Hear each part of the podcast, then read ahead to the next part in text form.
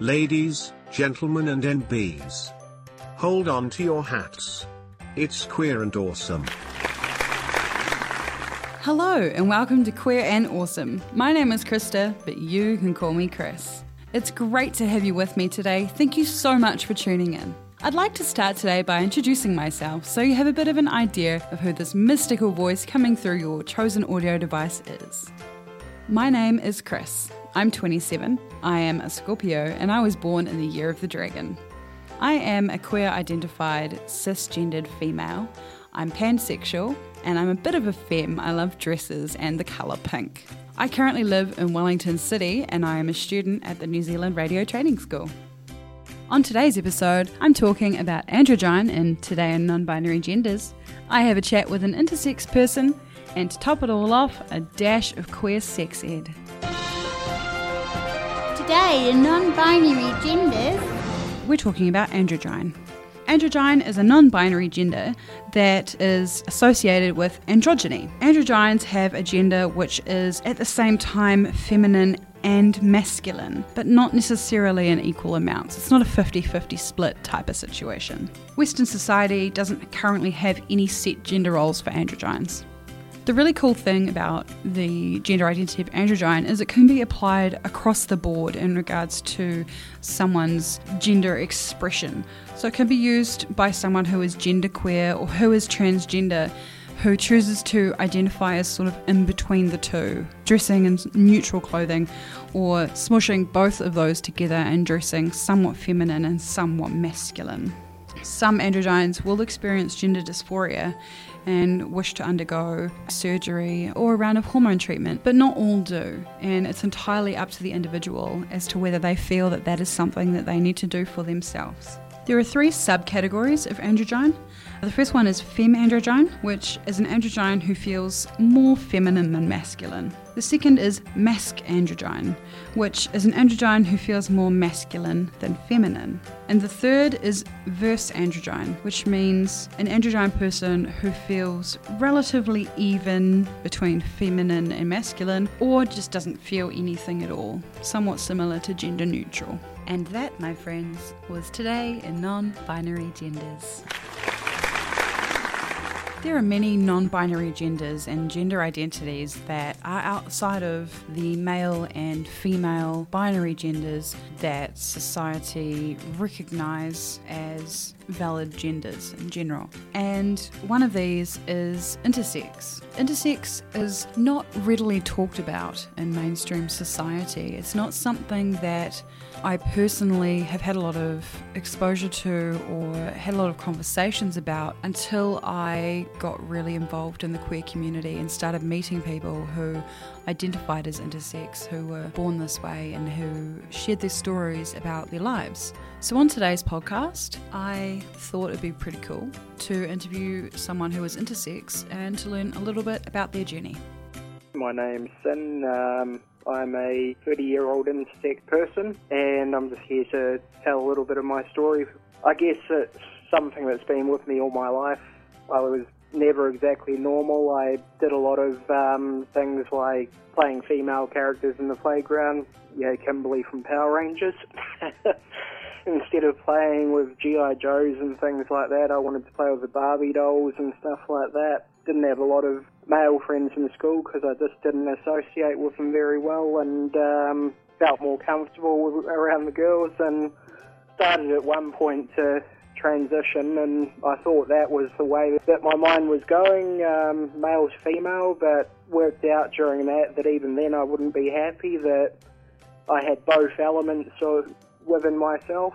There is physical and mental tells of both genders, and just carried on through that, and always wondered why I didn't have things like an Adam's apple. Um, people had said that I had a lot of feminine um, structure and things like that to my face and body. I role played a lot online when I was younger as a female, and it just felt right, and just stayed with that for some time until I finally got to a point where I just didn't care what others thought of me gender-wise. And I appear male clothes, but without clothes I have no Adam's apple. Um, I actually have breasts, which is an interesting thing, which isn't weight-related. Even when I was in shape, I still had it. Um, male tackle and mental and emotional response to both genders. Like I said, I did start transitioning, but I worked out I wouldn't be happy even if I did that. So the best way for me is to live in, as a male in real life and to do female side of things online. I role play a lot. People know that I'm intersex, but they treat me 100% as female online. However, there are some exceptions in both cases, real life and online, with certain people. And since discovering that, I've been a lot happier. My mother knows, and she's quite supportive. And so, yeah, it's made things a lot easier to discover that side of me. When you were a child, did your parents treat you as a male child? Uh, yes, I was uh, treated as a male child. I guess I still am treated as male, but my mother does know about the intersex side. It's just not something she'll ever be able to wrap her head around, but she doesn't treat it in a derogatory fashion. As a child, you felt more comfortable around the girls rather than the boys, identified more with the females. When did you figure out that you may be not a cisgendered male? Well, I guess looking back to it, I got onto um, adult chat servers and things when I was around 14, and I think around then was when I started, for lack of a better word, playing as that gender. That I never felt right portraying myself as male on that. It always just felt more natural as female, and that's just sort of an identity that stuck. And back then I wasn't open about it because with a lot of things you've got the open and closeted side of things. I'm open about it now, but back then, yeah. Have you been on the receiving end of any bullying specifically based on your gender identity and expression? Um, I guess because um, it took me quite some time to realise um, just how it was. Not exactly. I've been on the end of people just not understanding, um, particularly during the transition period. They were saying things like, yeah, but you're a male. Um, you're not a female, you're a male, and just having no, um, I guess, concept of the spectrum of gender. Hmm. Um, I mean, yes, in the end, it turned out that I was not um, female like I believed, but certainly not just male either. Um, I put myself pretty much smack bang in the middle of the spectrum. So, if, for instance, someone asked you what your gender is, do you say that you identify as an intersex person, or how do you sort of broach that subject?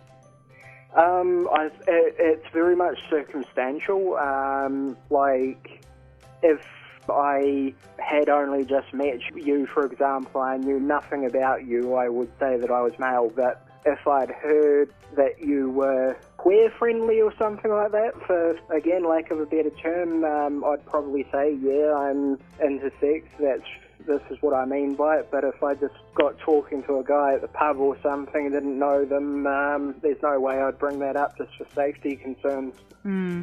That's a very real concern. Yeah. Because you present to the real life world as male and the online world as female, is it almost like living a double life? I guess you could say it is. I mean, I would say in some ways it's more. Well, personality is not the right term. It's, I guess, expressing another um, aspect of my personality um, because it's still the one life, but it's something difficult to explain. Um, an analogy I could make is um, you might work in a supermarket during the day and then to make ends meet you work as a pizza deliverer at night. Um, it's not a double life or anything, it's just something that is. That's a really good answer. Gender identity and sexual identity are entirely different. Where on the sexual identity spectrum do you identify, and also how does that tie in with your gender identity? I'm pansexual. Um, I honestly don't give a damn about what gender you are and things like that. I don't care what's between your legs or how you perceive yourself. It's I'm purely attracted to personality and things. As for how it ties into my gender, I don't think it does. I can't see the link between the two, but that's just me. I can only imagine what life would be like when you have to deal with those barriers and those emotional and physical things that have such an impact on your life. And I congratulate you, Sin, on getting as far as you have and finding a way to make a comfortable life for yourself. It's really awesome. Thanks so much for talking with me today.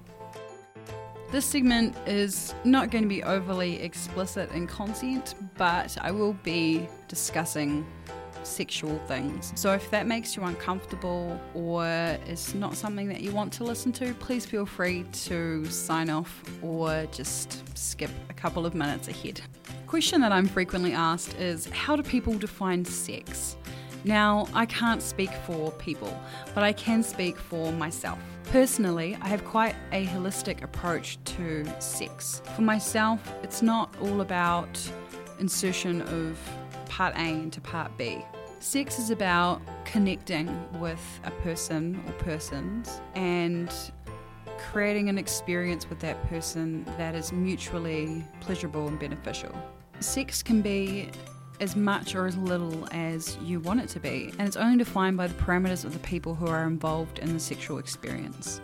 Sex can be anything from lying with your partner and stroking each other and just exploring each other's bodies with your hands for hours and kissing, you know, that, that is still sex. Sex is not just the penetration and the, you know, few thrusts and yay orgasm. It's a whole lot more than that. Sex in general has been boiled down within our society to be something that is saleable. It's something that is used quite widely to sell things. And it's usually women being used as sex objects to sell things to men. And what that has done is that has created a culture of belief that sex is between a man and a woman and it is a penetration act, and that's kind of it. Well, I'm here to tell you that that's not quite true. They sold you the wrong story. Sex is a whole lot more than that, and really, it's only defined by your imagination and, of course, boundaries and consent. How you have sex with someone is going to be entirely different from anyone you ever know how they have sex with someone else. Sex is a very personal thing, and it's a connection of people and spirits and their bodies. I think the biggest thing that you should think about um, around sex is consent. Consent needs to be informed and enthusiastic. It needs to be a very clear yes. Anything other than that is a no.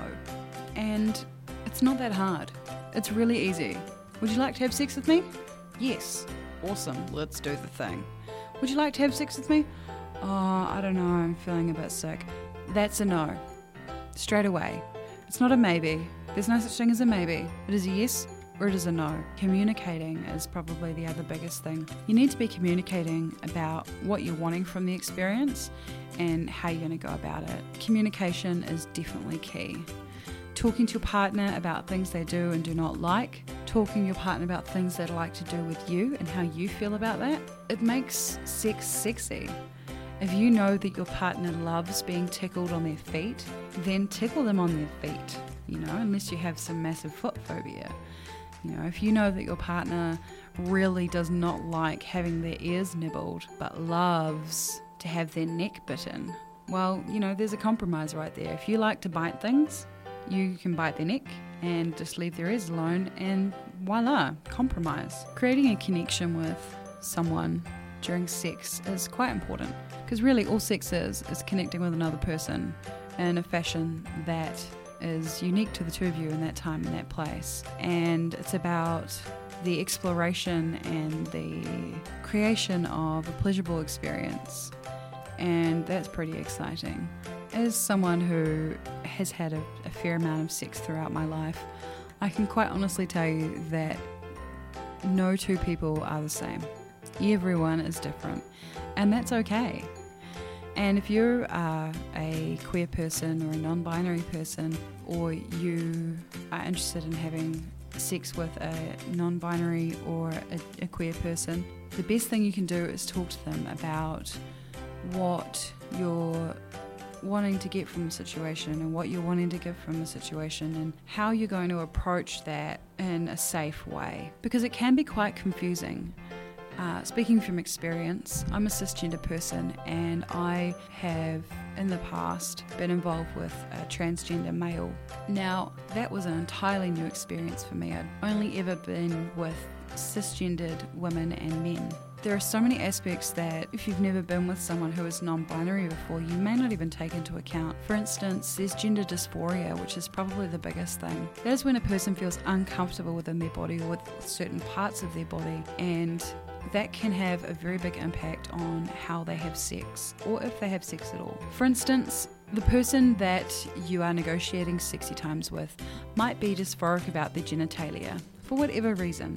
And all you need to do is have a conversation about that. You know, talk to them and say, are there any parts of your body that you would like me to avoid?